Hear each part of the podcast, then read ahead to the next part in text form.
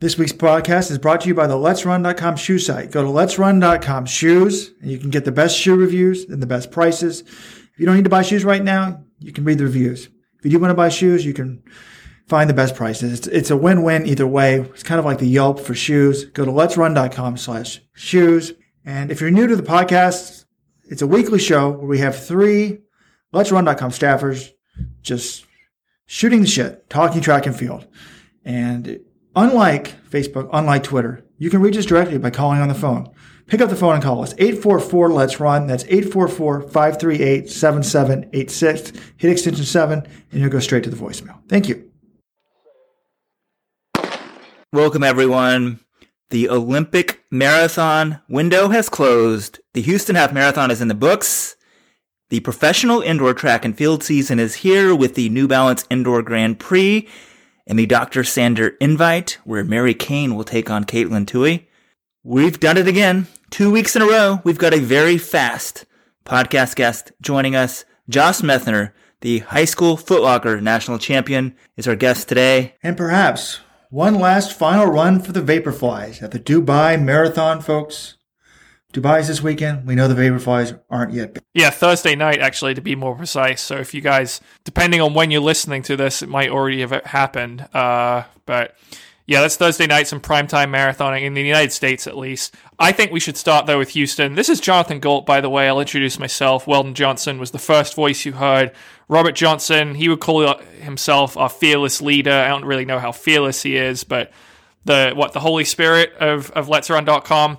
So we're here to talk running as we do every week. And Houston. So I guess the, my takeaway. So we had some fast, pretty fast racing up front. Jemal Yimer of Ethiopia won the men's race in 59:25. He was only three seconds off the course record. And then Hitomi Niiya of Japan.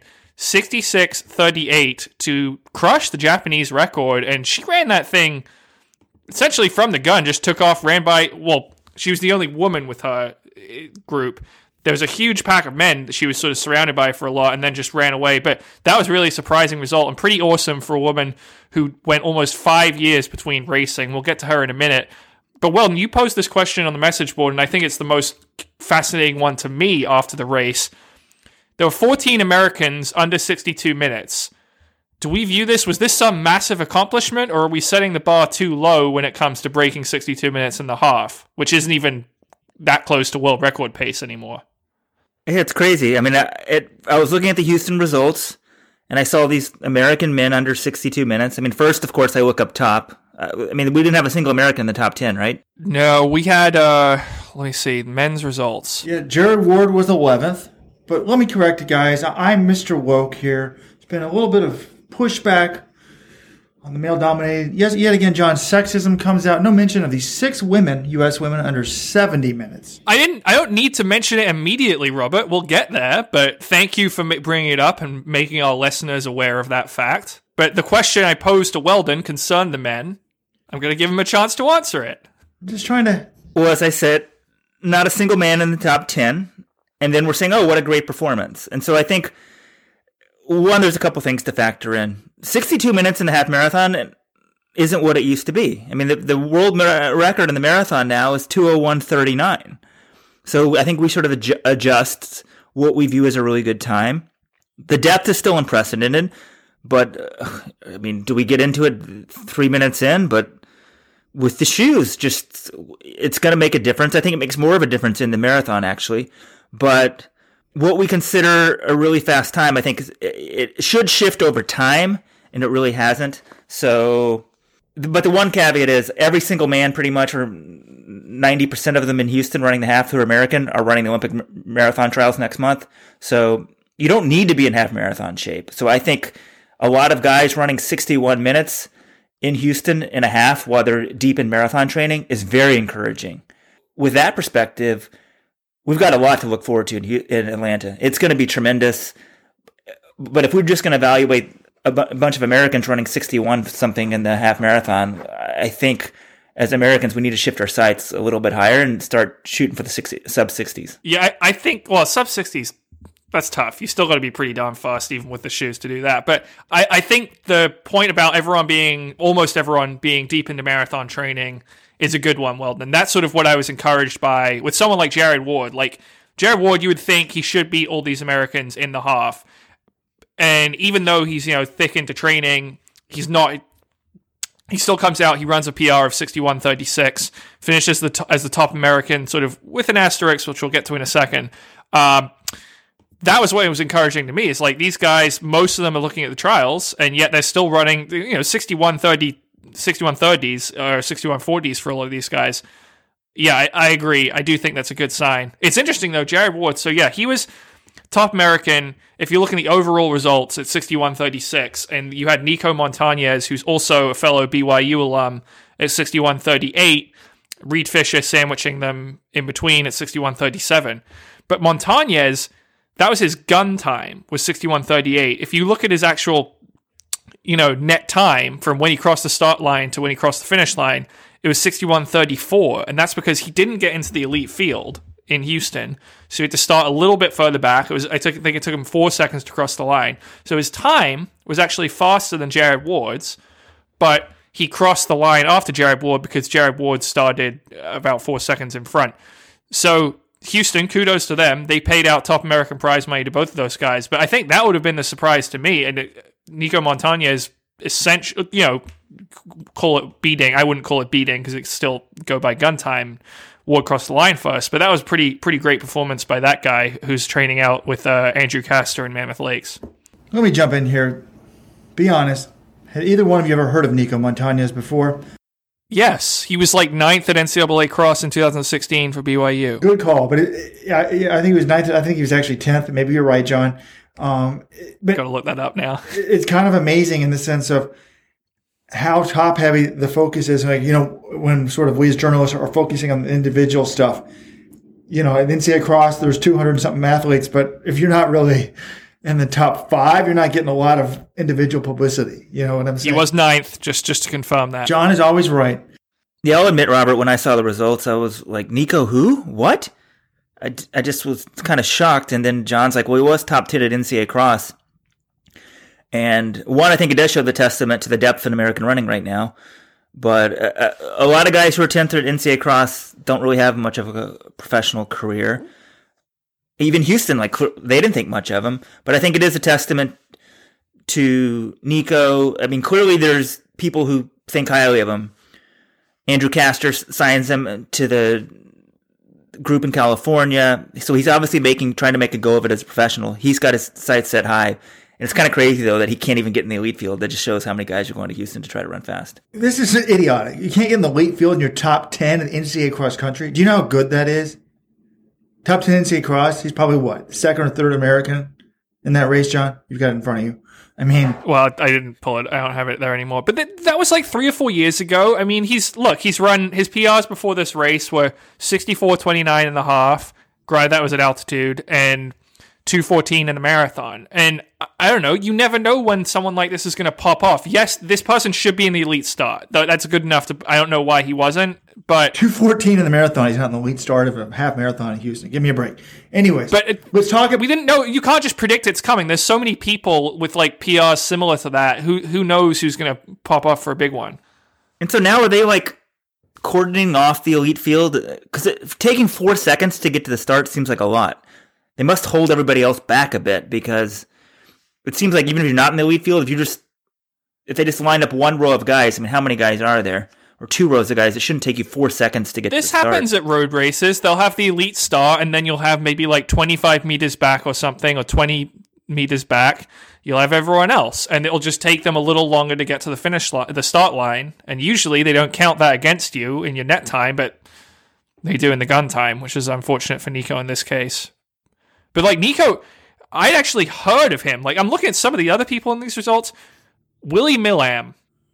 Sorry if I pronounced your name wrong. 6146. Colin Mickow, 6147. Harvey Nelson, 6148. I had never heard of any of those guys. I follow this sport pretty intently, and I didn't know who any of those guys. Maybe I'd seen Colin Mickow's name in the results somewhere. Those other two had never heard of them, and they just ran, you know, 6146. They were about 10 seconds off Jared Ward in Houston. So pretty staggering depth out there on Sunday. But John, doesn't mean you don't love them. Congrats, guys. Good run. I actually was Googling some of them. One of them is in a fascinating track club. I don't have it in front of me. I think it was Milan. But there's all sorts of smaller track clubs that don't get any publicity. So it's good to see guys still living the dream out there. But, uh, you know, Weldon, Weldon asked how impressive are these performances? And again, it gets back to the Vaporflies and the new shoe, new shoe technology, whether they're actually wearing the Vaporflies or not. Everyone take a drink now. This is our first Vaporfly mention of the week. You know, John, John had put the pictures up, I think, on Twitter. Adidas had a new prototype, which is even bigger than the Vaporfly out there. And, you know, it, it's changed significantly. I mean, I think it's worth several minutes in the overall marathon on average. I'd say about two minutes. And, and so probably at least a minute in the half marathon. And to me, it's not about the Weldon's comparing it to the world record time. I'm looking more about the place. Top American man was not in the top 10. Top American woman, Sarah Hall, was only ninth. So there's just tons of, of foreign athletes. Even Jake Robertson, you know, um, crushed all these American men. Admittedly, he is he's pretty damn good. But you know, when we're talking about non-African runners, um, Steph Twell beat Sarah Hall of Great Britain. So, you know, a 61. Weldon said a 61 minute in the year 2020 is not what it was a long time ago. I mean, think back in the day, folks. 19, I think it was 1998. Todd Williams ran 60-11. Now that was on a, a Tokyo course. But the world record at the time was 206.50. He was significantly faster. He was like three minutes faster than what the world record was. Pace. You know, and it was kind of interesting, you know. Um, you know, back then, I, I, think the half marathon world record in 1998, um, excuse me, it was 1993. That was actually the first year. It went 60 from 60 24 to 59 47 that year. So the difference between the half marathon and the marathon world record was over six minutes, you know, double that and, and add six minutes. Now, if it's what, 58 something, John, so you add it, it's 5801. So you, you, you go to 156 and, and, you're adding about five minutes. You're not adding quite, there's not quite as big a discrepancy. But, you know, 1993, Todd Williams was running 60 minutes low. I know it wasn't a record eligible course, but people were running significantly faster than world record pace, Americans. And here's my stat of the week. I went back and looked at, let's look at 2016, guys. Before we get too carried away with, oh, these guys are in 6 6 shape. They're going to crush it at the trials. 19, 2016. Let's look at the half marathon U.S. times. Luke Puskedra. Guess what he ran in Houston? Not in the Vaporfly. 61.15. Yep. 61.29. Sam Chelanga. 61.43 in New York.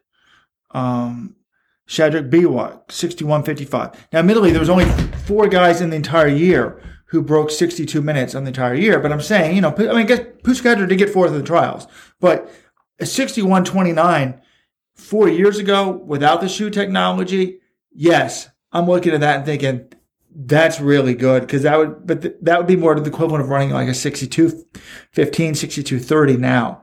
So, I mean, excuse me, that'd be more like running a 60 30 right now.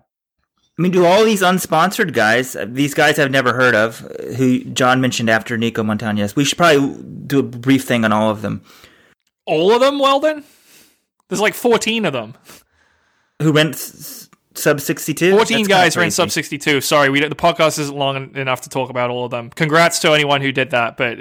Not on the podcast, but I'm just saying, like, do you think the 13th guy, I mean, things go slightly differently. They're ahead of Jared Ward everyone's putting Jared Ward as a big contender for the team, obviously one of the favorites. Do you think some of these other guys have a shot in the marathon? Absolutely now? not. Absolutely not. I think this was a good good race for them in the half. The marathon is a different thing. Jared Ward is a proven, consistent marathoner. He's run 209. None of these other guys have even sniffed that. I think, you know, being able to compete against someone in a tune up half marathon and actually beating them in a trial style race is a huge thing. I don't think my prediction for the Olympic trials: none of these guys finish within a minute of uh, Jared Ward at the Olympic trials marathon. But a minute. I mean, if there's ten guys within Jared Ward within a minute, this will be the best Olympic trials ever. So I'm just. I'm saying none of them. None of them. Even two minutes makes it way more interesting, right? Because I think in the trials in the past, you would say there's you know five or six contenders. Everyone fades off by mile 16, and we got a few guys battling it out. I just wonder if some of these unsponsored guys if they're in these shoes and some of the other guys aren't, it, it might make things just even a little more interesting or a little more crazy. Well, I think what it does is these guys will have some of them will have the confidence now. That to be like, "Hey, I hung with Jared Ward in Houston. You know, I almost beat him. Why shouldn't I be up there?" And if it's tactical, especially, they're just going to be up there. They're going to be like, "I'll hang with him. I'll make every move." I think Jared Ward's probably going to be stronger in the end, but they, they got to think they're going to be able to hang with him for the first half at least. Okay, let me let me step in here. First of all, John was going absolutely not. That's too too strong of words. I mean, do I think that these guys are going to beat Jared Ward? No. But first of all, it's not like these guys are on. Most of these names are, are pretty. You know, Reed Fisher, Futsum Zienasellassie, Roy Linklater, Reed Buchanan. These aren't exactly no names. I mean, these are guys that you know. What have they ever done in the ma- What if any of them ever done in the marathon, Robert? Well, correct. They don't have anything close to the credentials of Ward, and, and so I'm more confident that Ward is actually in the midst of marathon training. He's not peaking for this race yes, I'm going with Ward over all these guys by by a big shot.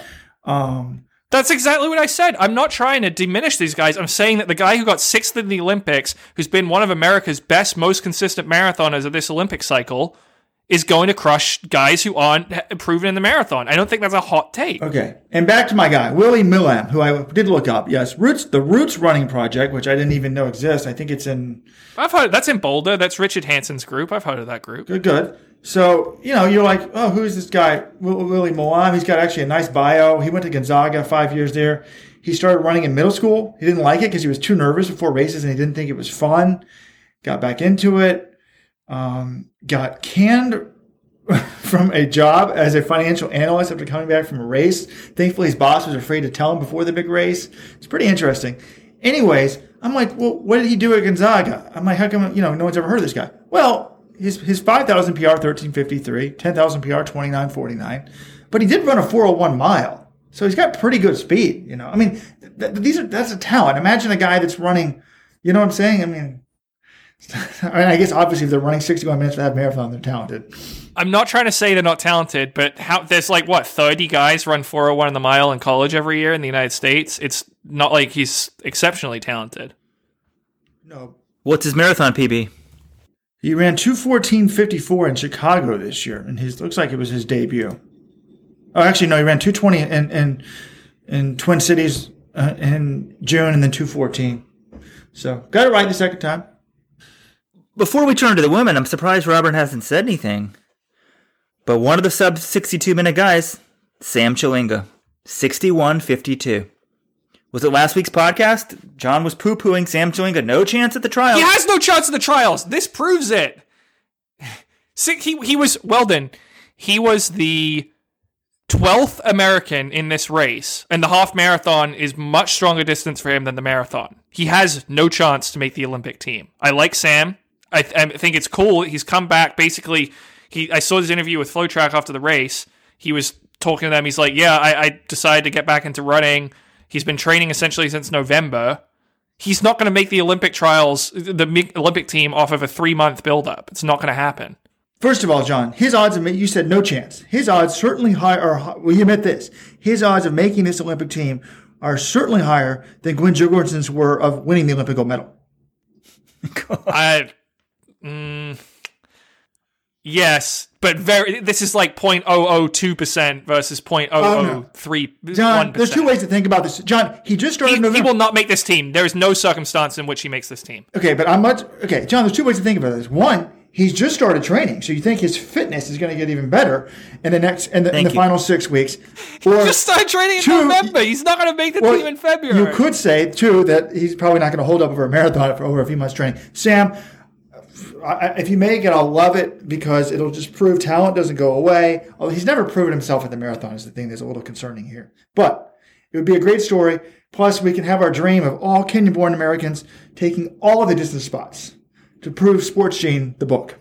Robert doesn't know anything about genetics, but I think people what Robert. There's a lot of cultural things and whatnot. So to say it's about genes is sort of crazy. Like uh, there's a whole thing going on now in g- genetic debate that we don't well, let kids discuss genes and well, genetics in I, high school, and so you equate cultural things with genetics. So uh, I understand the point you're making, but you're probably pissing off a lot Well- of people because one, they don't like you referring to Kendon American for whatever. they, they should get mad at me because yeah, I might, it's all genetics. Yet I have the identical genes as Weldon Johnson, the identical culture as Weldon Johnson. Couldn't come within two minutes of him 10k and seven minutes of him in the marathon. So yeah, Congrats, Robert. You just played yourself. All right, let's talk about the men, the women. Um, we spent a long time on the men. Women's race. I want to start with this. Is it time? Are you worried at all about Molly Huddle? She finished as the second American in this race. She lost to Sarah Hall by 36 seconds. So Molly ran 69 34. Sarah Hall ran 68 30, 68 58.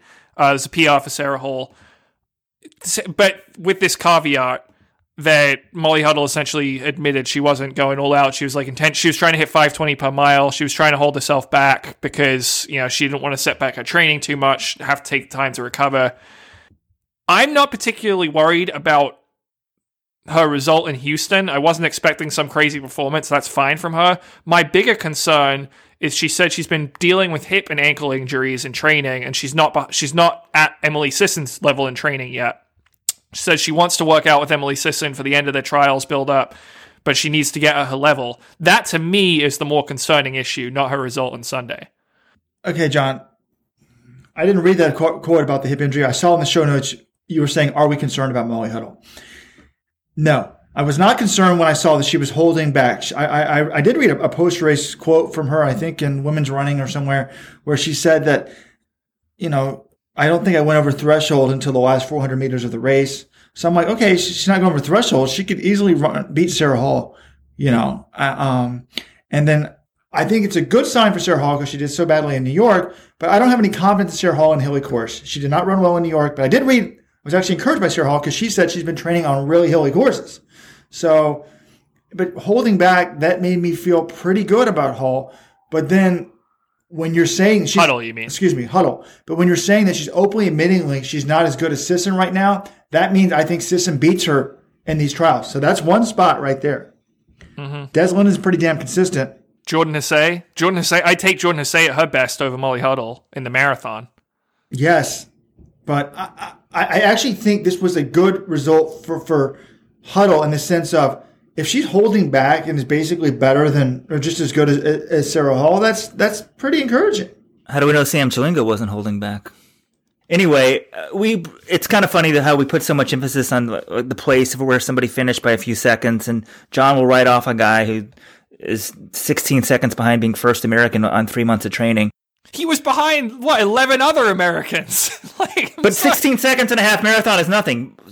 Huddle here is further behind than Chelanga was, the first American. So maybe we should be really worried.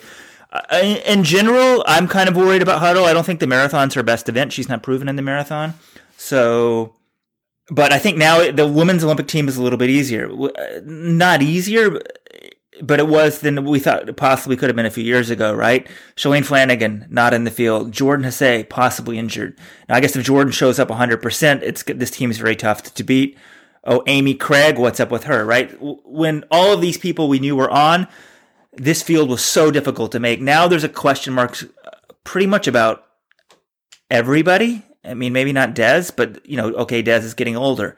So there's a little concern. I I guess uh, the least concern for me is Sarah Hall. She's just really bringing it. She backed up her performance in the fall with this.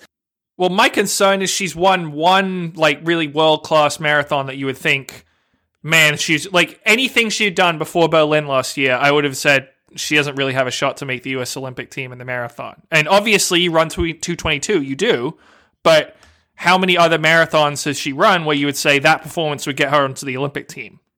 None. Right. And I'm not sure how she'll hold up on the hills and that sort of thing. And she she also says she gets injured a lot because she pushes it a lot in training. If she's running on these hills in training a lot, and you have the you know, she she's a mid and she's what thirty six years old as well. So that's if she can get to the start line healthy, I think she has a great shot. But there are also a lot of other good women, and getting to the start line healthy is tough. Can we talk a little bit about Hitomi Niiya? Am I saying that correctly? I, I hope so. I definitely want to talk to her. Well, there's a, a talk about her because her story is incredible. Here are a few things. I mean, check out Japan Running News, Brett Larner's website. He's got uh, a few great articles on her. She retired. She got in 2013. She got fifth at the Worlds in the 10,000 meters, and after that race, she was essentially she was just distraught. She said, "quote I couldn't win a medal in a race that took absolutely everything I had.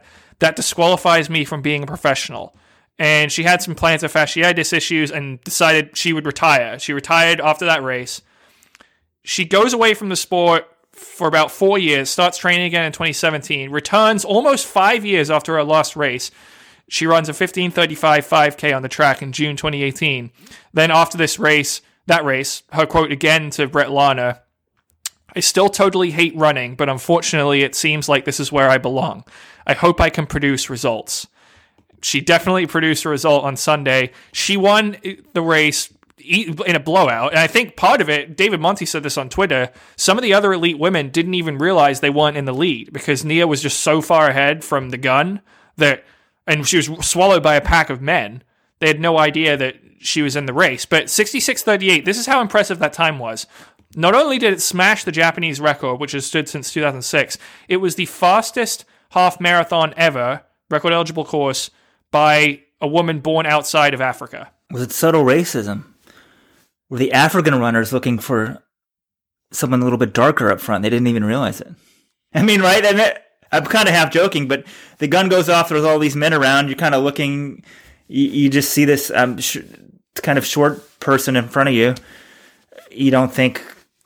I mean, you obviously should look for the car up there. I assume there's a truck with her or something. But it's it's kind of crazy that this could happen.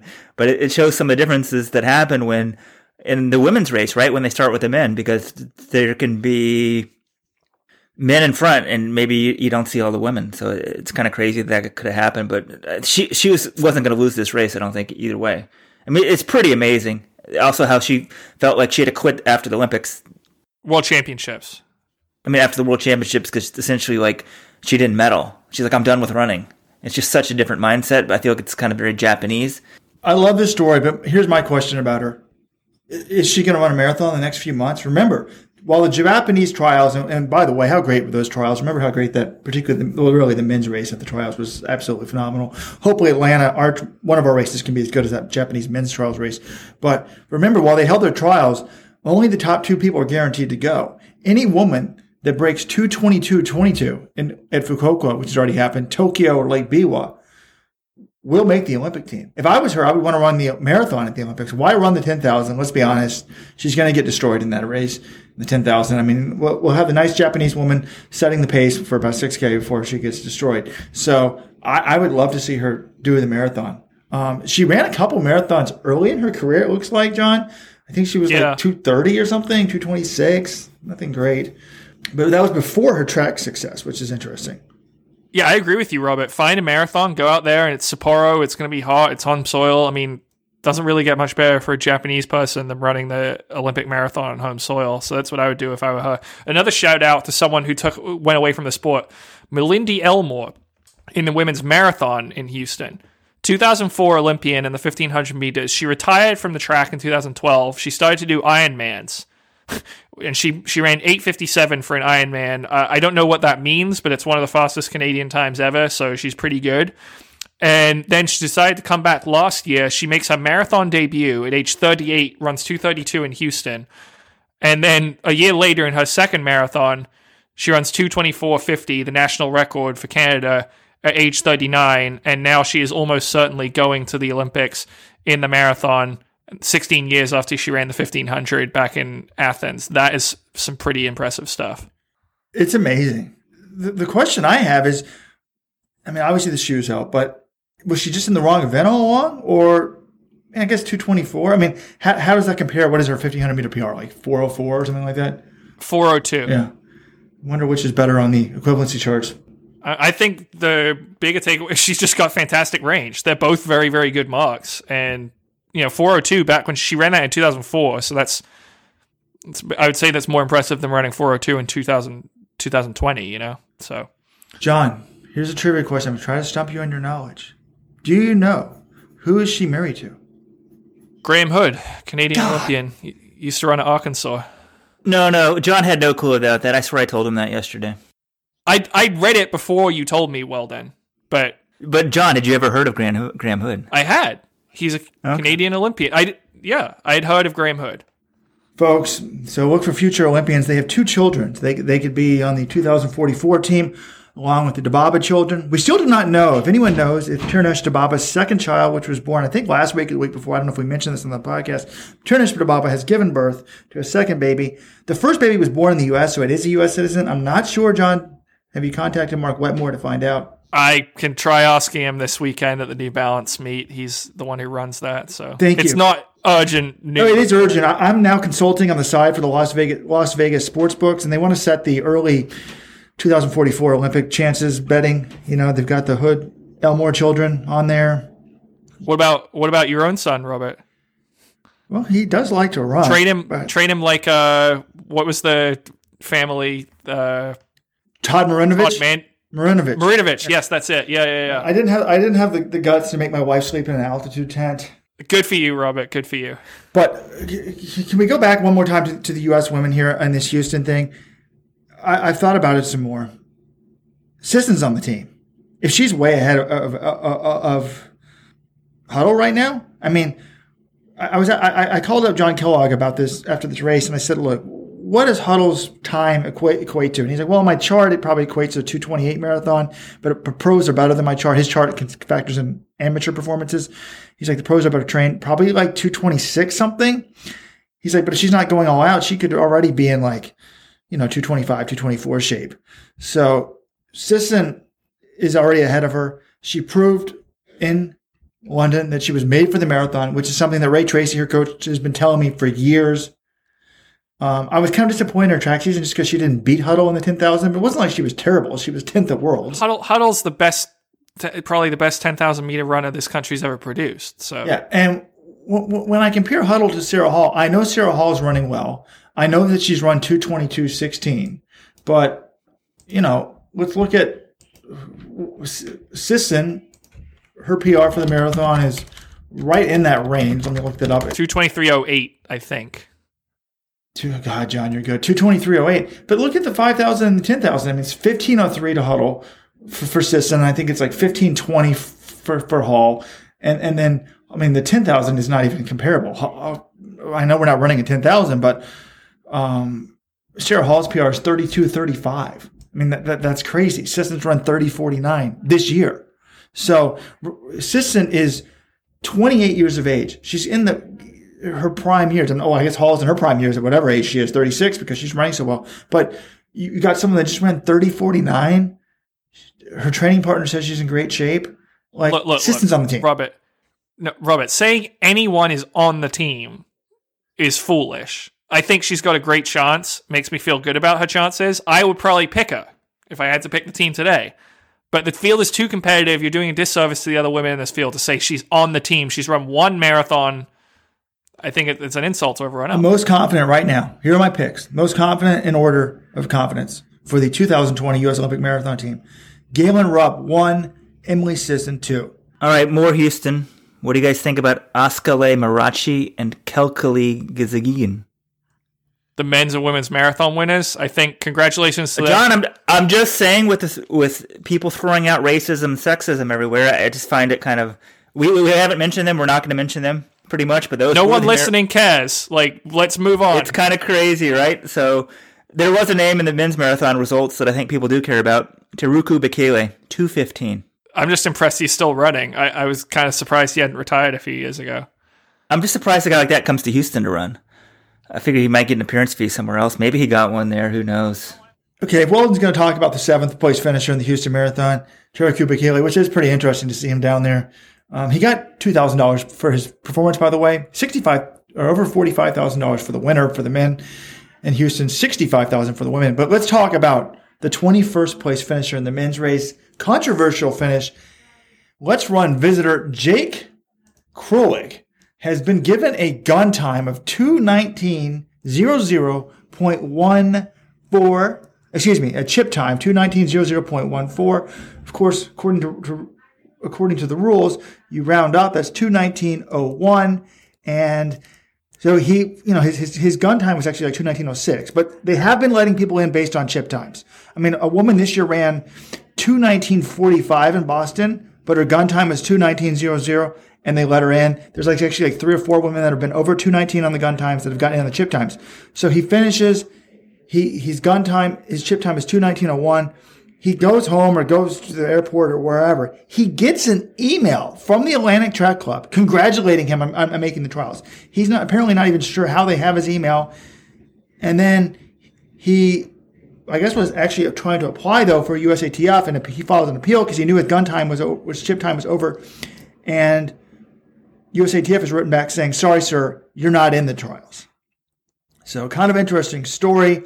I've done the research. No woman with a gun with a chip time over 219 has gotten in. Several with a gun time have, but 219 0.14. I kind of feel like I'm fine with him holding him out because his chip time was 219.01, assuming all the other chip times were actually rounded up as well. Was everybody rounding up? You know what I'm saying? Like you're supposed to?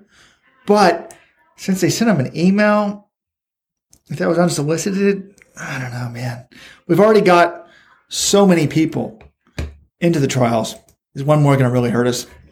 Yeah, actually, I spoke to Jake last night, Robert, and still kind of looking into a few things. But if they hadn't told him he was in, I think he would understand. And I think it is it will would be worth looking into just totally confirm that no woman with a that their chip times weren't point you know two forty five oh oh point something. And if they're let in, then I think he should be let in. But uh, just to get the email saying you're in, your appeal was accepted, because as far as he's concerned, he thought his, his chip time was two forty five oh oh. If they never round up chip times, I think he would understand.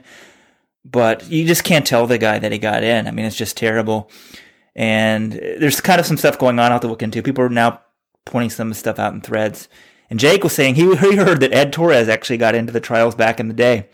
Ed's head of the committee that denied the appeal. That Ed actually got into an Olympic trials on appeal, which was hard for me to believe because Ed was a pretty good 10K runner. But I'm not sure if that's the case. But there's just so many things going on here, right? That you're either the last guy in the trials or the first guy out, and it's just the dream. I mean, this guy was was a grinder. His best marathon, I think, coming in was 225.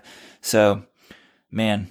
But final numbers to be determined. But marathonguide.com has the list. Could be added by one or two more, I guess. But guess how many qualifiers we have for the women, for the men, and the men. For the men, for both women. I'm going to say 510 Men, I'll say 276. Not bad, John. 512 for the women and 264 for the men. Congrats to everyone who made it and wow. Get ready because the standards are going to be a lot harder in 2024. Yeah, it'll be interesting to see what they do with the women's standard because, I mean, can you imagine if the discrepancy was the other way? Oh my god! Oh my god! The outrage would be absurd the outrage would be ridiculous because essentially, like, let's say five hundred to seven hundred fifty dollars at least in transportation for each person. So we got two hundred and fifty people times seven fifty at least. It's not. There's a cap on how much money you get for transportation. I think it's like four hundred dollars. But let's say five hundred dollars. Yeah, they're going to spend at least probably four hundred thousand dollars on these athletes, maybe more, five hundred thousand. Yeah, so an extra uh, 200 that's an extra $125,000 for the women. And we we've done articles on Let's Run, you know, showing that the trials have had very different prize money throughout the years, men versus women. It hasn't always been equal. I mean, the, the races are run as separate entities. They just happen to be bid on and accepted by the same place. But I think in terms of the qualifying standards and the chip time gum times, if some exceptions were made for women like this, he needs to be in. If not, I think he'd understand. But this is a perfect example of how it's not sexism because the standard was set for it had to be set at the Olympic standard. Those were the rules at the time. The Olympic the Olympic standards when they announced the qualifyings were 219 and 245. That's why they did it. So just because something isn't equal doesn't mean it's unfair. So those of you that have been accusing Let's Run of being sexist, just because women are being bashed on there doesn't necessarily mean that it's being sexist. There's plenty of men that are being bashed as well. So, but Robert, that's not a good argument. I mean, I think they would say there's sexist material on the forums, which of course there is. But if you want to argue there's b- bad material of all types on there, do we want to go there real quick? The Outside Magazine. So last week, those of you that don't know, we, we didn't have it on the homepage. Outside Magazine wrote a piece.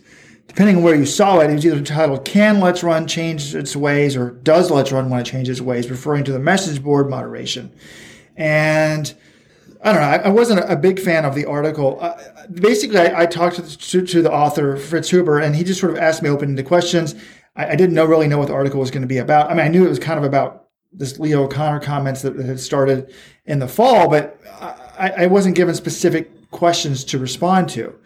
Um, and my argument would be is yes, Let's Run has a moder like most websites, moderating on the internet is hard. Let's Run has a moderation problem, like Facebook and Twitter. Unlike them, you can actually reach a real human being. If you have a problem with the post, you report the post. If that, if that doesn't take care of it, you can call, pick up the phone and call us within a matter of seconds. That doesn't happen for the big platforms.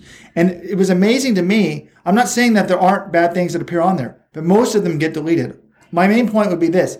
All the comments that Leah O'Connor was complaining about on Twitter, guess what? They were deleted. And then he writes this several hundred word story on the problems in the message board, but not a single runner had a concrete example of a, of a post that was sexist. There was no examples listed. Because why? All of them get deleted or most of them get deleted. Well, yeah, they pick you apart saying they're most of them, but I, I, think we should could do a better job of sort of explaining what we do in moderation. I looked into it. The average post, or I think the median post that's that's reported, is deleted in under like an hour and a half. Uh, we, we never really actually actually pulled up that stat. That counts even nighttime. Like we don't have moderators in the UK or anything, and I think that's pretty good. And there's also we didn't tell anyone this because we kind of try to keep it secret. If a trivial number of people report a post is being offensive, it's automatically deleted, and then we could restore it. But like that never really happens. So we kind of figured if a handful of people report a post, it's automatically gone, and then if we're deleting everything else within an hour and a half of reading it, of it being reported, I would think that was pretty good. Or Steve, employee 1.1 is like, oh, this is great. You know, I'm like, well, maybe we can get it down to 30 minutes. We can get it down to 15 minutes because I'm all for free discussion. But I, I think an hour and a half is pretty good. It's probably better than Facebook and Twitter. I mean, stuff can be up there for days. We always probably haven't always been at an hour and a half. I mean, over the holidays, maybe stuff could be longer, but like every single post right now on that's been reported to us has been reviewed. So, not there are, that there aren't really offensive posts on there, but I kind of my take is it's re, it's fans being fans. Some people are dicks, some people are sexist, some people can be racist. You delete that stuff, keep going. Obviously, if, if you're a prominent athlete and someone says something about you, it it hurts, right? Yeah, and I think my take on it is there are always going to be assholes on the internet, and because other sports, the discussion is spread out across more sites, like baseball. There's so many websites on baseball you can go to talk baseball. You're going to have comments like this. Uh, well, I don't know how much how many sexist comments they're going to be because you don't really talk about professional women's baseball. But other sports, you're going to have you know assholes saying mean stuff on the internet, and it's all spread across multiple websites. And running, Let's Run's essentially the only outlet for people to talk about this stuff. And so you're going to get all of it. You're going to get the good, you're going to get the bad. We are working to try to decrease the bad because we want to elevate, we want to improve the level of discussion, but it's always going to be there. And I think the best job we can do is to try to eliminate it as much as we can. One more thing. I mean, there are always going to be differences of opinion on like what's acceptable and how much freedom of expression people want. And I'm always going to probably err on the side of a lot of expression. And with that, there can be downsides. Can we moderate stuff quicker? Yes.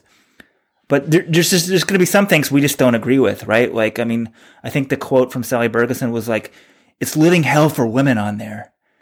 And I'm just like, living hell for women? Like, like let's, let's keep some perspective here on what this is about. You know, I got some emails and Instagram messages from like you know a 30 year old hobby jogging mom mom and she was like keep doing what you guys do. I love the boards.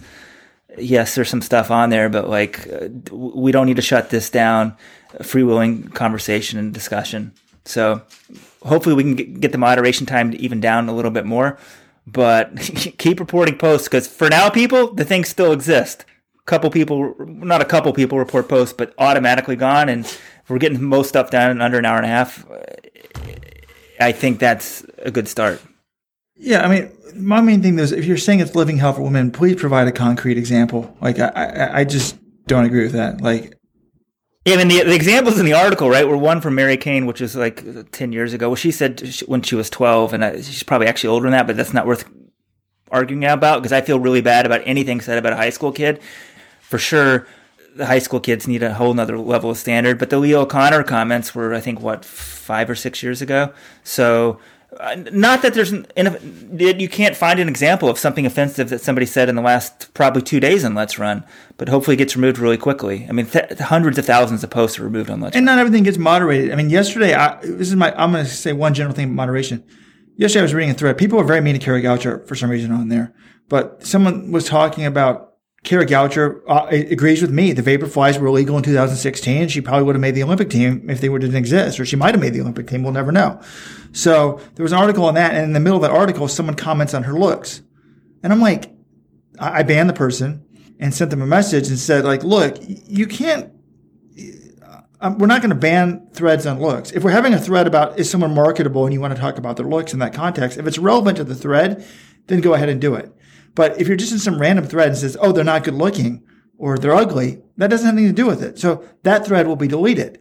And it's, but it's no different than a different thread. If you want to start a thread and say Rojo's moderation policies suck, that's fine. Start the thread or Rojo sucks. Fine. Start that thread and you can have that thread. But if you're in some random thread and I'm talking about something else, if I'm talking about the Houston half and you say Rojo sucks, Rojo's moderations threads, that thread should be deleted as well because it's off topic.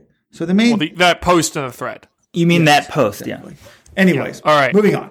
Let's move on. There was another race over the weekend in the United States. It was a U.S. championship, actually. And I know Robert's dug into some details about it, but Weldon, I suspect, has not. And it was the USA Cross Country Championships. Weldon, I have a few questions, and they're not meant to embarrass you. They're more just meant to show how irrelevant this meet was this year. Do you know, can you tell me where this meet took place? Florida. Uh, you're about 3,000 miles off. It was San Diego, actually. Uh, can you tell me Warm eith- weather. That's close. either of the men's or women's champions? No, I saw these. This would be. This looks bad for me because I should have been, you know, studying this. I think Anthony Rotich did he win the men's? Yes, congratulations. Well done. You Robert's got- boy. All right. Oh gosh, the women's I saw. I think I saw something last night. I went to bed really late because I was editing the podcast with Josh Methner, which will be coming up. We're trying something different. We're gonna have 15 minute highlights with him, and then a hour long podcast on a separate podcast. Well then Stop trying to change the subject. She went to school in your home state. Um, she now runs for Hanson Brooks. The sexism of Weldon Johnson is being exposed, John. Do, do, do. Second at the 2012 Olympic trials. what? Second at the 2012 Olympic trials in the 10K. Natosha Rogers? There we go. Wow. I didn't realize she was on Hanson Brooks now. When did that happen? Uh, I think last year. Because I think so. That is who I saw. Because uh, you know she's a name. She's a pr- pretty good runner, and I think she's going to skip something and run the Jacksonville 15k instead. I mean, there'll be great prize money there. That's the week after the trials, so I guess some the team for the Can-Am XC Cup, which is an advertiser in Let's Run, the U.S. team may not be that strong, but advertising plug. Everybody else who wants to go run a tremendous race on March 1st in beautiful Victoria, British Columbia. This is pretty cool. It's a, an open masters race. Anyone can enter. And for every five year age group, it's USA versus Canada.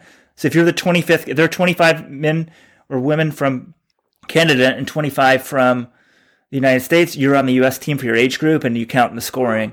And Victoria in British Columbia is beautiful. And on the other side of the country, for people who want to see the Olympic marathon trials, you can watch the trials on Saturday and the next day run the Publix Atlanta 5K half marathon and marathon. I mean, what a great weekend. There's nothing better than Olympic marathon trials. So we got you covered. Both sides of the country. Great races. February 29th and March 1st that same weekend. So All right. One other trivia question. This is for both of you guys. Can you please tell me, over the last four years, how many of the top three finishes in the USA men's race, USA cross country, were born outside of the country of Kenya? repeat the question, sir. Top three finishes, lost four editions of USA cross on the men's side. How many were born outside of Kenya? And who was it?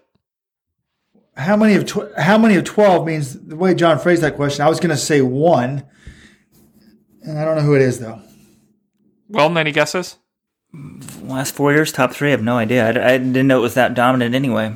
What about like, um, yeah, who knows? 11 of 12. Robert was correct. It's one man born outside of Kenya at the USA Cross Country Championships. It was Galen Rupp, 2018 USA Cross Country in Florida. He finished second to Leonard Korir, and Evan Jager was fourth in that race. I kind of forgot about this. I was like, wait, Evan Jager and Galen Rupp ran a cross country race, but they did do this back in 20, 2018. Why? Not only that, they did it in an off year. So yeah, I mean, the reason why is I love USA cross country. I feel like cross country should be. Remember when they had it at Boulder about ten years ago? How great that was! Thousands of fans. When they they either need to have US World Cross, but when it's a World Cross year, it's still a big deal. But they, have got to get the schedule better. I think. No, but he, Robert, here's the problem. During an Olympic marathon trials year, I guess not everyone who runs USA Cross is a marathoner, but I think it's a real problem. Like it, how how are they going to make this meet matter in 2020 when there's no world championship no, team to qualify? They're not going to make it matter. I would even cancel it maybe in the non-US in the non-world championship years. But anyways, John, we haven't gotten to the real point here, folks. The dominant winners, the dominant winners. By the by the way, the U.S. Army Nike WCAP team went one through three on the men's side. But the dominant winner by 22 seconds is Anthony Rotich, three-time NCAA steeplechase champion, who became a U.S. citizen earlier last year, 2019. And I, on this podcast, boldly predicted he would make the U.S. Olympic team in the steeplechase, where we already have three of the top 10 steeplers in the world. Jonathan Gault, HRA staff writer, openly mocked me, laughed me, and said it was ridiculous. We have a bet on this. Well, I mocked you for saying that he could medal in the 1500 at the World Championships, which was a ridiculous comment. Well, his coach, who is Scott Simmons, who is not exactly a joke, said that he thought that he could medal. And I think the way he phrased it implied in multiple events. This is a guy, I think, who did beat, who did he, he won an NCAA model title, John, beating somebody pretty good, right? He beat Will Geoghegan and Johnny Gregorek. Th- future 349 miler, Johnny Gregorek. So there you go. By the transitive property, this guy's like a 345 mile. Anyways, John, are you getting a little bit nervous? Are you setting aside I, I did see another tip came in. I think it was a, a few dollars. Are you setting aside a little bit of money every week so that you can pay me at the Olympic trials? Am I nervous that he ran a won a 10k cross country race in January when no one good was in the field? I guess Emmanuel Bor is pretty good. He ran 13:10 or so last year, but am I nervous? No. Like there's still I'll get nervous when he starts ripping off like a sub 810 steeple in the outdoors, which I'm not saying he can't do, but I'm not nervous yet. Another tip came in. Robert, you're discounting what's what's going on here. In case you guys didn't know, Des Linden, Boston Marathon champion, was our podcast guest last week, surprise guest, because over the holidays she gave a $50 tip to Jonathan Gault. There's a tip jar on the podcast. 100% of the tips are going to Jonathan Gault. And Des talked about it. And for people who haven't tried to tip yet, here's how you can do it. You can give a one-off tip or a monthly tip. And Robert, John is now getting some monthlies. There was like a five dollar a guy month and three dollar a month. You guys wow. do the math. That gets up there if you think about it. So that's great to hear. I, I, I think the five dollar a month. That's just like a coffee. Coffee in, in New York City a month. Three dollars if you're in Middle America. And if you're in the giving spirit, guys, why not rate and review the podcast? Just go to the iTunes page, give it a five star rating, leave a comment, spread the word, post it to your social media feeds, tell a friend like if you're enjoying this podcast, there's probably going to be your friends are probably going to enjoy it too, unless they like don't know anything about running. Uh, in which case, just you know, maybe throw it towards them ahead of the Olympics. Let them know we're going to guide them through the Olympics. So yeah, spread the word. We love our listeners, and we hope that you guys love us too. And we want to, particularly if you're a new high school listener, we may have some new high school listeners this week because of Josh Methner. Don't be afraid to be a running nerd. And if you're a guy, folks, remember, I once had a girl tell me this after college. Why do you guys try to act like studs? Why don't you just embrace the nerds that you are? Women love nerds. So it's okay. It's okay to be a running fan. Just maybe kind of hide it every once in a while. Women love nerds? What high school did you guys go to? No, this was after college, John. Oh, okay. Women like smart people. Yes, they want successful people. Do, do, do you think that Elon Musk and, and, these people have attractive wives because the, he's a nerd? But he's successful. No, I'm saying. Well, I'm saying in high school, No, it's not exactly you know the the bells of the ball on the men's side. I guess that's a, not a great comparison. All right. Moving on, let's talk about a little marathon. Uh, we had a few marathon field announcements since our last podcast recording. Biggest news Kenenisa Bekele, Eliud Kipchoge showdown is on in London. London was a little tricky about this. They came out with the elite field, then they held it to the end of the week, and they're like, they didn't have Bekele in the initial announcement. Then they're like, yeah, we got him, everyone. You know, he's coming. So I'm super pumped about this. Robert, it happened the same day that they announced Bekele. Actually, before they announced Bekele, Robert booked my flight and Airbnb for London. So super excited about that. That's going to be a really fun week in the British capital. Uh, and also, I made a bold prediction on this podcast. Eliud Kipchoge would lose a marathon in 2020. I think this boosts the chances having the only other 201 man in history. Wait, wait, wait. Can I jump in? Robert booked your Airbnb into London. How come I've never asked if I want to go to London and hang out and watch some soccer? This is, this is insulting. I mean, I, I might want to go to London and watch Crystal Palace play a couple games. I think you have to talk to Robert about this. There might be room in the Airbnb for you, for you, Weldon, but uh, you know I, that's that's above my pay grade. What are the dates of London this year? The race is on April 26th. Oh, I, well, my wife is due a week later, so Yeah. Well, that ba- that baby's gonna be here before I know it. If the baby is uh, May seems a long way off, but like the f- spring marathon seem very close, so I better get prepared for fatherhood. All right. Well, that's going to be exciting. And then the Boston Marathon fields came out this morning. This is uh, Wednesday morning we're recording. There, eh, there's a few interesting names in there. Men's field, we've got Lawrence Cherono, the defending champ. He was our number one ranked marathoner of 2019. He's going off against Lelisa Desisa, who won New York in 2018. He's a two-time Boston champion. Also, Jemal Yimer, who won the Houston half. He's the Ethiopian national record holder in the marathon at 58.33. He's making his debut on the women's side, you've got Worknesh Gefa, who is the defending champ. She's also running Dubai this week, so we'll see how she goes there. But she's run 217. You've got Des Linden is coming back from the trials. You've got Edna Kiplagat. They're not as strong as as London because London's always you know they have the biggest purses, so they can in terms of appearance fees, so they can attract the top fields. But yeah, I think the men's race at least is, is kind of interesting. Uh, interesting to see how Yimer does his debut. Boston's a tough course to debut on, um, and Desisa and Cherono are two guys who've had a lot of success on co- that course in the past. Yet again, John, uh, John, I'm starting to believe the sexism is there from you. I mean, he, he's ignoring the women's field. There's eight sub 221 women. And when I said that right before, I even looked at, I barely looked at this. It came out right before we started this recording this podcast. John's like, well, how many have run, the, have run that recently? Well, quite a few actually. Of those eight women, one, two, three, four, five, uh, five of the eight have run it in 2018 or 2019, and the sixth woman has run 221.03 in 2019. So th- th- that's some decent women. One of those women also, um, I think, one of the sub 220. Um, well, Mare Dibaba, who's not one of those women, she's a 219.52 PR from 2012. She recently was second in the Berlin Marathon. So I think that's a good field. You know, it's hard to really analyze these fields in, in without taking a lot of time to really analyze it. But to me, I'm very excited about Toronto, Jemal Yimer. I'd love to see the debuts. Women's field's got enough depth. I mean, we're not going to have that many Americans, obviously, with the trials. So, all right, Robert, I, I'll give you that they've got depth, but how many stars are in that women's field? I mean, okay, Degefa won last year. I wouldn't call her a star. Edna Kiplagat's a star, but like Yebrgual Melese, she's the second fastest woman on paper. She ran 219 in Berlin, in Dubai in 2018. Buzunesh Deba, she's washed up. Haftamnesh Tesfaye, Meskerem Assefa. I mean, it, there's no like Mary Keitany. And actually, we'll give him credit. They signed Mary Keitany. She was agreed to run the race, and then she had a back injury, so she's actually sidelined right now. Rose Chelimo, she's a two-time World Championship medalist. Uh, she was the World Champion 2017, silver in 2019, so she's in there. That's kind of interesting. Caroline Kipkirui, she she's running on the track a lot the last couple of years. Uh, she's run 65.07 for the half marathon. She's running the marathon in Boston. So yeah, there, there are some interesting storylines in the women's race, but th- I just say the really big names, you know, Chariot, Keitany, um, Brigid Kosgei, they're not going to be running this race.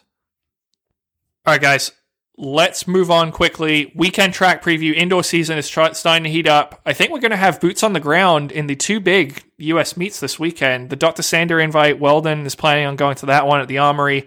I will be at the New Balance Indoor Grand Prix in Boston. Uh, let's run through a couple of the matchups we've got on tap. In the Armory, Mary Cain and Katelyn Tuohy in the 3K, Robbie Andrews, Isaiah Harris, Erik Sowinski in the 800. Uh, in Boston, there's an interesting 3K. Edward Cheserek is running the 3K. That's his first track race of the year. Ben Blankenship, Chris O'Hare, Izaic Yorks in that one. Uh, former Oregon Project athletes Coco Klosterhalfen and Jessica Hull in the 1500. We've got a 60 meter dash showdown between Asafa Powell and Trayvon Bromell. Do either of those guys have anything left? Uh, the mile in Boston, Clayton Murphy, Charlie Grice, who's run 330 for the 1500, Nick Willis, Bryce Hoppel and Jake Wightman, who was fifth in the 1500 at Worlds, versus Saul Ordonez, who was the World Indoor Bronze Medalist in the 800 in 2018. Those three, Hoppel, Wightman, and Ordonez, are in the 1000. And then the last two events, you've got Donovan Brazier against a you know a bunch of spares in the 600, and Sydney McLaughlin in the 500. She's not facing much competition in the race either, though she does have Lisanne de Witte, who was third in the Diamond League final in the 400 last year. So, it, out of those races I listed, what are you guys excited about? Whoa, whoa, whoa, What about Jenny Simpson? She always runs an exhibition at the New Balance Indoor Grand Prix. Jenny is not racing this week. I just texted her this morning. I asked her why she wasn't doing it. And she said when she got back to running on November 1st, she just said it's it's too soon to me for me to be racing. So she said she'll be in Boston doing some sponsor stuff, but not racing. I can understand. You know, she doesn't run a lengthy indoor season anyway, and with the late date of the World Championships last year, I think she just wanted to give herself a little bit more time off. She is scheduled to run Camel City, the Camel City meet, uh, in two weeks in North Carolina. And no Emma Coburn. Emma Coburn's running in the two mile. I didn't mention that field. I didn't find it particularly exciting compared to some of the other races. Okay, the big race here is you guys will probably be shocked by this. It's Trayvon Bromell in a 60 meter dash. This is huge, John. I'm not going to tell you how to do your job, but you need to talk to that guy. If this guy can make a comeback and you're one of the first ones to do a story on him, it'll be amazing. We've got all these young sprinters now, but before them, before Noah Lyles, before Christian Coleman, there was Trayvon Bromell. He was better than both of them. I mean, he's a couple years older, but he was the future of U.S. sprinting. And at the essentially 2016 Olympics, he ran hurt on a bad Achilles and hasn't been healthy since. I mean, I, I thought it might have been the end of his career. I think he maybe has run one race since then, one year, one race, couple races, and I didn't see anything from him last year. And I was kind of wondering, like, what's happened to this guy? But the Rio Olympics, that guy came hobble after the four by one. I think he made the final and got last. Is that correct? In the individual hundred, that's correct. So I figured that was it. And no, then they stuck him on the four by one, and he was better than the other guys. He ran the thing, and the U.S. I don't know if they dropped the baton or what. They were disappointed in the mix zone, and I see Trayvon Bromell come hobbling through the mix zone the reverse direction. And all the other guys are much older than him. He's trying to get with his teammates. It was just the ultimate sacrifice, the ultimate teammate thing. And these older guys were kind of ignoring him. He was like a couple stalls away, and they kind of, I'm like, this guy can barely walk. And talking to him, he was so like pissed or whatever. And I just was like, this guy is a warrior. But ever since then, also, now I see like sprinters, when they have an injury, they don't run because it may have cost them his career. So if he can get back to the top, it will be an amazing story. I think it's very interesting. I, I was gonna, I, I, that matchup stood out, him versus Powell, because his last indoor race was 2016 when she when he won World Indoors in Portland as a 20 year old, and then later that summer he runs 984 at age 20 in the 100 meters. That's incredible, you know. And he medaled in 2016. Sorry, in 2015, also at age 20, he had medaled in the 100 at Worlds and he hasn't raced since that World Indoor title. And who was second in that race behind him? Asafa Powell. So I'm going to lay it out to, to you guys. Trayvon Bromell is now 24 years old. Asafa Powell is significantly older. He's 37. Which one of those two do you give a better chance of making the Olympic final in 2020? Bromell, he, this isn't even close. I mean, he's, he's 24 years of age. He's a super talent. He, he's if he can get healthy, he's got many good years left of him. I, I know that like Yohan Blake never got back to where he was, but I don't know. I, I knew Walden was very him in 2016. He was a warrior. He, he had that bad Achilles for a while, and I've had Achilles problems. Once you have a bad Achilles, you need to have the surgery. So, assuming he has the surgery, I don't understand. I mean, admittedly, a lot of distance runners have come back from the surgery. Maybe it's not the same for sprinting, but it may take a year or two. Hopefully, he's had surgery. I don't know if he has or hasn't, but I would definitely think he has, you know, a much better chance. John said he hasn't raced. He hasn't raced indoor since 2016. I mean, he did run a 1054 last year, which isn't good in July.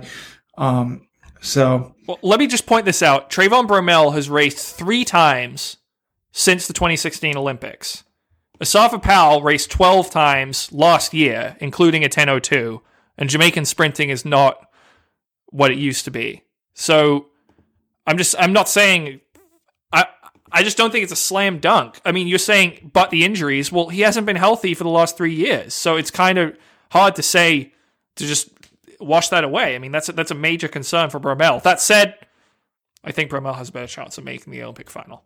I mean, it's amazing. Yeah, he hasn't missed one year. He's missed pretty much three straight years. He ran 1022 in 2017 in one race. He's trying to make it maybe to USA's. And then he ran 1054 last year. He ran two races. That's it.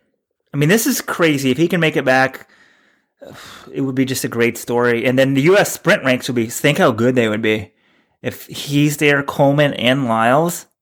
And as you said, John, Jamaica's sort of tailing off. So if he could round into form and Anyways, the New Balance Indoor Grand Prix always is a fantastic meet. It's the only U.S. meet that's on the IAAF World or World Athletics World Indoor Tour. You can watch it on NBC Sports Network this weekend. So I can't wait for that. I know that some people, hey, we've got some high school listeners probably with Josh Methner are going to be into the Katelyn Tuohy Mary Cain race. Um, although if you're in high school now, you probably don't even remember who Mary Cain was back when she was really good. To me, this is clear cut. I mean, I, I know there's other people in the race Tuohy's going to crush Cain. And you're asking sort of weird hypotheticals, John, like which is more likely. To me, which is more likely? Mary Cain winning this race or Mary Cain getting lapped by Katelyn Tuohy? Oh my gosh. Okay, probably her getting lapped. There's also Amanda Eccleston and Emily Lipari in this race, so I think winning is unlikely. I don't think either of these things will happen, though. I don't think she'll get lapped because Katelyn Tuohy ran, what, 902 or so in this race last year, and Mary Cain just ran 925. So getting lapped, Mary Cain would have to have a disaster. But I think that's probably more likely than her beating some of these other women who are clearly uh, better runners than her right now.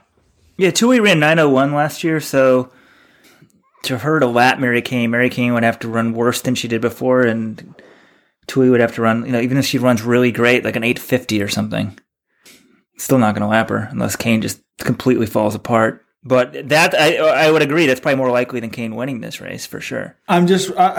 I mean, it wasn't a politically correct question or very nice question, I guess, but I am worried about this race in the sense of Cain. I don't know. She goes out a little bit hard. She tries to run with him. We could have a repeat of that Ireland race when she got in over her head. She didn't know what to do. Panic starts to come in. You know, she dropped out of that race. If you go out and blow up, you run 920. You know, if 920 is her PR shape right now, you go out too fast, you go out in 855 shape, blow up, you could run 930. And then, you know, Tuohy running 855 is not going to shock anybody. Although it would be interesting to see if she PRs because while she had a good cross country season, I'm not convinced that she's at peak Tuohy. I, I think she's, you know, her speed ratings weren't as good as on a consistent basis as they were in the past. So it will be interesting to see how Tuohy does in this race. Um, you know, can she show that she's actually getting to, the, to an, uh, an, even higher level than she than she, has been at in recent years? And the big race at this is the women's 800. Raevyn Rogers and Ajeé Wilson racing. I don't think Raevyn Rogers is running it anymore. Oh, take that back. At least not in the press release they sent out on January 16th last week. You would think they would bill it up. They just said Wilson versus Krishana Williams and Danae Rivers, who's the NCAA champion. But just it's going to be a great weekend for track and field fans. I mean, so many people I, I want to see. You know, Donavan Brazier, Clayton Murphy, Robby Andrews coming back. Um, you know, can Mary Cain take a step forward? Tuohy against the Stars. Just a lot of great stuff. Steven sprint action, whatever. Good weekend to be a track and field fan. What are Murphy and Brazier running? Murphy's in the thousand, Brazier's in the six hundred. Murphy against Jake Wightman in the thousand, that's going to be good because Jake Wightman's a pretty good 800, 1500 guy. So to see them mix up, and this will be Murphy's first race since Worlds. He was lost in that race. That was pretty devastating for him. Now he's got a new coach. I think it'll be interesting to see how he does. I think I think he'll be very competitive for the win because he's obviously great talent. But uh, it was a tough end to his 2019 season. Actually, he doesn't have a coach because Alberto Salazar is banned, or he didn't. He had to change his coach because Alberto Salazar is banned. Figured I would just check off our Salazar mention. We were in danger of losing that streak. So uh, there you go, everyone. No, earlier didn't we mention Rupp? We mentioned Rupp. I don't think we mentioned Alberto. I felt a strong call to call out, call out Alberto there. I forgot what it was. Oh, I was wondering why did Alberto and Galen run the cross country? They wanted a tune up. They they wanted a tune up race race for the Boston Marathon. No, do you think it was a Jerry and Alberto pissing match? Like somehow they both found secretly that like, hey, Jager's gonna run the cross country. Then Alberto's like, I'm gonna have Rupp go destroy him. That was the conspiracy theory at the time because remember, Hasay, I think Hasay also entered it. I don't think she ended up running, but that was the conspiracy theory on the message boards. Alberto gets the call like, "Hey, all the Bowerman guys are running this race," and then he's like, "Galen, pack your bags. You're going to Tallahassee. you have to beat these guys." Okay, good. Thank you, John. I wanted to make this a proper Alberto Salazar segment. Yeah, it wouldn't be proper Alberto segment without venturing into conspiracy th- territory. So there we go. Okay, anything else before we get to our interview with Josh Methner, guys?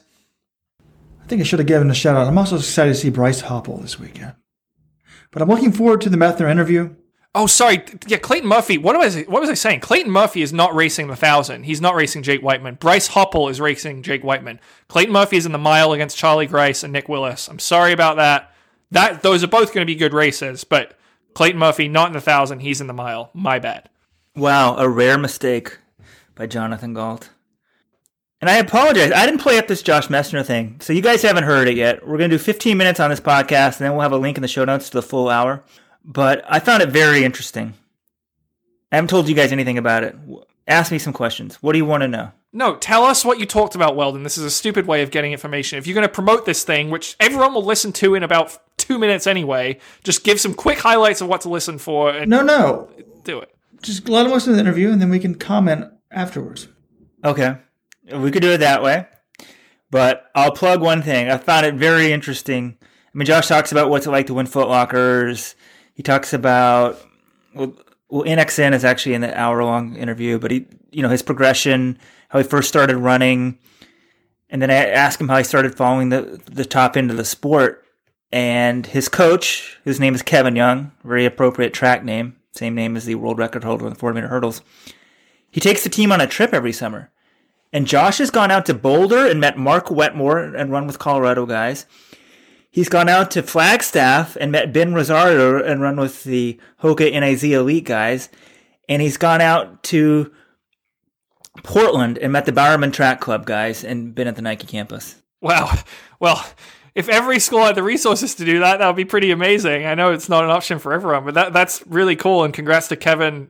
Good job promoting the sport. I always think – this is my big message. I don't actually I haven't said it enough, but like high school coaches, you need to play up the professional element of the sport. You need to let your kids know like there are people to root for, there are teams to root for. If you get excited about them and tell them like, "Hey, did you see this race?" or like, "Hey, watch out for this thing over the weekend." That is one way we can sort of create fans is by getting encouraging your athletes to go to meets, follow the professional side of the sport. Yeah, maybe go to Let's Run once every so often, check out our race previews, that sort of thing. You know, I, I do think that's an opportunity. So I'm glad to hear that that's uh, that's happening in Josh's case. Yeah, John, your eyes got so excited when I told you this. You were like, "What?" I was so, so sort of shocked by that. It just, but his coach sort of, you know, lit lit the fire for these kids. Like they just see that one, you meet a professional runner, and you realize, hey, they're not that different than me. They're still human beings. So, all right, everyone. 15 minutes with Josh Methner next. All right, everyone. We're joined by Josh Methner, the 2019 Footlocker champion, our first guest on the Let's Run.com podcast ever born in the 21st century. Josh, welcome to the podcast. Hey, thank you. Thanks so much for having me on. Appreciate it. Yeah, well, I guess one, you're a podcast listener. I'm not sure how we discovered that, but it's kind of cool. Well, let's start with Footlockers. That's the national yeah. championship you won. it's always had a special place in sort of my heart because, like, when I was in high school, it was the only national championship there was. Uh-huh. But you did NXN the week before, got second to Nico Young. And then Footlockers, you didn't seem to be worried about anything, worried about being tired from the week before. I mean, pretty much from what I saw, about halfway through, you just took off and left everyone in the dust. Uh, was that the strategy coming in? I mean, what, what, were you that confident? I mean, it's a national championship, and you yeah. were you just feeling super great, so that you know halfway through you could just dust everybody. Well, definitely right after NXN, I was feeling super great. I just remember uh, Monday and like Monday, it was either a workout or recovery run, depending how I felt, and did a recovery. And then Tuesday and Wednesday went by, and I wasn't feeling as good as I like thought I would, as like recovered as I thought I would. So the week leading up to Footlocker didn't feel the great greatest, but uh by the time I got to San Diego, I felt pretty good doing the shakeout on the course and then uh runs with the Midwest team. I started feeling a little bit better, legs were loose, uh obviously doing less mileage leading up to it. So yeah, and then going into the race, I definitely was confident. You kind of have to be confident if you want to win. So yeah, I just I know everyone was saying I think I made my move like what point was it at? It was like probably a little before a mile and a half in. I don't know, it wasn't like an insane move. I just kind of pushed the pace a little bit. I was telling everyone I just pushed the pace a little bit. She would go with me. She would be like the contenders, and it didn't feel like I didn't like hear any footsteps behind me. So I was like, oh, that's odd. I guess I'll push it a little more. And like, I don't know, I was just kind of throwing in surges every now and then, not completely killing myself until about like a thousand to go. And yeah, that's kind of how I look back at the race. Just the last going up the hill and down the hill is on the second lap was definitely uh pretty grueling, especially uh not used to too many hills here in Illinois, but we definitely do them. Those hills were interesting for me, and uh yeah, it's just overall good race and very uh humbled that I was able to win. Side, I remember I was watching the replay back. I think uh the week after the race, and I think it was it was coming into the home stretch. It was with like it was after I come down the downhill and cross over the street for the first time, and I see my brother in like this bright pink shirt. And you can see him in his he's wearing the headband they gave us, and my coach. They like cheer. They're like yelling at me. You can probably hear them in the replay too. And they sprint back towards the finish. You can see them like probably going faster than me at that point, trying to sprint to see me finish. And uh yeah, they were yelling at me the whole way, which was really nice and encouraging. So Is your brother older or younger? uh he's actually my twin brother. He's a minute older. He al- Really? he's also yeah, I know. Everyone's so surprised. He's also he didn't he's ran throughout like middle school, but he wanted to do, different sports freshman year at least and sophomore year, and ended up doing running full time with me by uh, junior year. So he's starting to love it more and more, which is it makes me happy that he's loving it as much as I do kind of now, and I think he'll try to walk onto a college team somewhere. So Yeah. How did you first start running? I don't know. What was your like? We all kind of have a story how we first either learned about Yeah. runners or started running ourselves. I'm kind of curious what your start in the sport was. Yeah, so in elementary school, that's what I tell everyone. In elementary school, we had a three minute run to start gym class every day. I guess we stretched and then did a three minute run around what I think was a 400 meter like loop. Definitely nothing that resembled a track, but it was a 400 meter loop and it was a three minute run. So we did that since like second grade, I think it was, or first or second grade. And I don't know, I was usually, I some for some reason enjoyed it and was usually towards the front. I didn't always win, but by I think fourth or fifth grade, I remember I was like one of the only people to run two laps of that in three minutes. So I'm not sure if it was 800 meters or not, but maybe my PR during fourth and fifth grade was under three minutes for the 800. But I had a lot of fun running in elementary school, so it kind of just happened naturally. I was just really active and or not freshman year, sixth grade and middle school.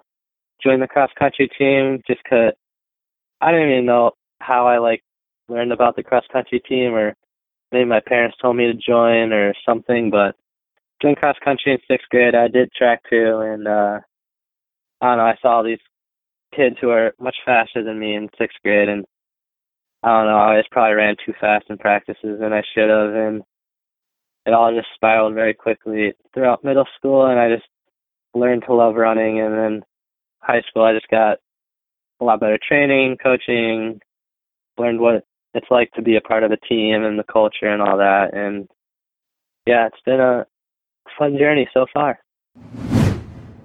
So you went to Her- Hersey High School. Your coach has a cool name, Kevin Young. Same Yeah. name as the 400 meter hurdle world record holder. You know, what, what's his influence been on you?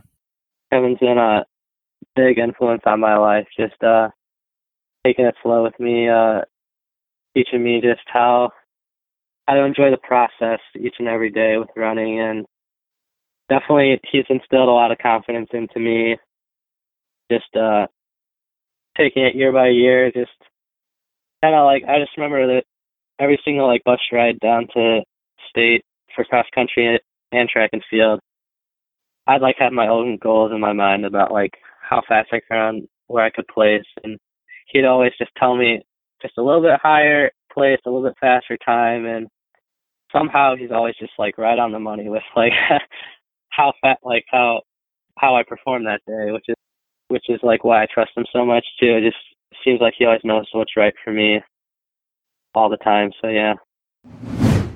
Sounds like you come to Let's Run or listen to the podcast. Like when did you start following or realize, you know, there's such thing as like the Olympics or professional running? Sort of what are your Yeah. first memories of sort of following the, the sport of running? Um, I remember watching the 2016 Olympics just over the summer in Rio, not knowing like how fast the people are actually running. I was just like watching the races to watch the races and watching other sports too. Like I remember I really wa- liked watching like gymnastics and like other sports. Uh, I mean gymnastics and track and field I don't know. I just like watching those. But like I had no idea how fast uh, like 13 flat 5,000 meter was freshman year when I was watching that.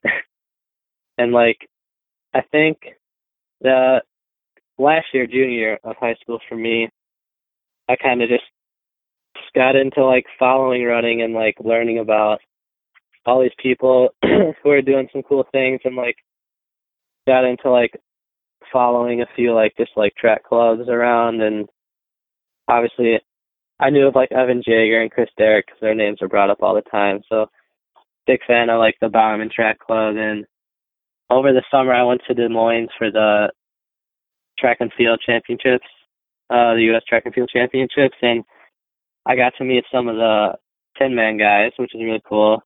They instilled some wisdom onto me, and uh, one of the things that's also really cool that's kind of furthered my curiosity for running is uh my coach he takes us on a trip every year over the summer and our first year we went to Boulder, Colorado. We got to meet Mark Wetmore and uh ran with a few guys there. So that was really cool. And then the next year we went to Oregon. We got to meet the some of the Bowerman Track Club people. We met uh Colleen Quigley, Lopez Lomong and Chris Derrick and they talked to us and were super nice and I just remember they're Lopez and Chris were doing a workout that day, and I was just, we were all like in awe watching both of them just like run laps around the that track in the forest. Was so cool. And then this past summer, we went to Flagstaff and met Ben Rosario and Scott Fauble and Ian Carter, Aaron Elizabeth, and who else was it? I think it was just those three. But yeah, we met them and just meeting all these people has been really cool to see their stories and all that, which makes me just want to like learn more about like other people's stories and all that. And started kind of came across just podcasts in general this past summer, just listening to them, and then started listening to like some running podcasts. And yeah, that's how it's all come into my life. That's pretty cool. The trips that your coach takes you on. I guess one thing I didn't ask you about your training is, I mean, we don't need to get too much into detail about it, but you know, like how much, you know, what's the most you've run per week, or how would you sort of, if you were going to give a quick sort of two minute overview of your training, how much would you say you've trained throughout high school? Has it gradually progressed? Was there always sort of like a four year plan, or sort of each year your coach just kind of? It sounds like with each, you know, each race, he sort of challenges you. Hey, you can do a little bit better than you thought, but Uh huh. you know, w- was he talking as a sophomore? You're going to be running this as a junior, or is it sort of just year by year? I'm just kind of curious. we didn't really set out like a set plan for the next four years, but uh I mean, we've been doing the same workouts since freshman year basically. And I guess each year we basically just got we've progressed to just faster splits, fast and like in some cases longer or not longer, uh more like repetitions of certain intervals or something like that. But my coach loves aerobic training. We love our I mean, I love the tempos more than kind of the interval stuff. but yeah, we do a lot of tempos and uh Ks and uh kind of like long long reps with a short rest. And yeah it's worked out well for me and a lot of the guys on the team and definitely trust in uh my coach's uh way of thinking when he goes about training and all that. What are the goals this year outdoors? um just run some fast times honestly. I haven't thought about it too much but i mean for illinois i think i mean i definitely want to go under nine i kind of choked on that last year there's a couple of meet, meets where i could have run some nine and i didn't and the state meet's usually really hot so it's like depending what, what your like uh objective is that day running sub nine is good or bad but yeah, I want to go sub nine. I feel like I'm capable of. I mean, I could probably go to Arcadia and just hang on for like 940, like Cole and Nico did. I could run a fast time there if I wanted to, but I don't know how fast a solo effort I could get. And then I kind of want to run like a fast 400 or 800 this year. Like take my PR in the 400 from sophomore year. I ran like a 57, and in the 800, yeah. and I think uh the 800, my PR is in like a four by I ran it like uh, a 158 or something in it. So I'm I'm hoping to get a little more speed in my legs this year, and hopefully, yeah, I guess I get some more speed, run some fast, shorter distances. Oh, you're gonna crush 57. I mean, I think I ran a 206 in high school. I think I ran a 53, and I was slow. So 50. You're gonna run a 50, 840. I'm, I'm predicting your times right here. okay. and I don't know, 406. How about we end with like a few quick questions? All right, who's your favorite pro runner? I'm tied between like Evan Jager and Lopez Lomong and Chris Derrick just because Illinois boys and but I also like some of the NAD guys and like I don't know that's tough. It's unfair for you, right? Because you've met all these guys. Everyone else, it's like Yeah. an abstract question. So, all right, that's fair enough. Anyone you've met, I agree. What's the number one piece of advice you'd give a high school runner? Definitely have fun with it.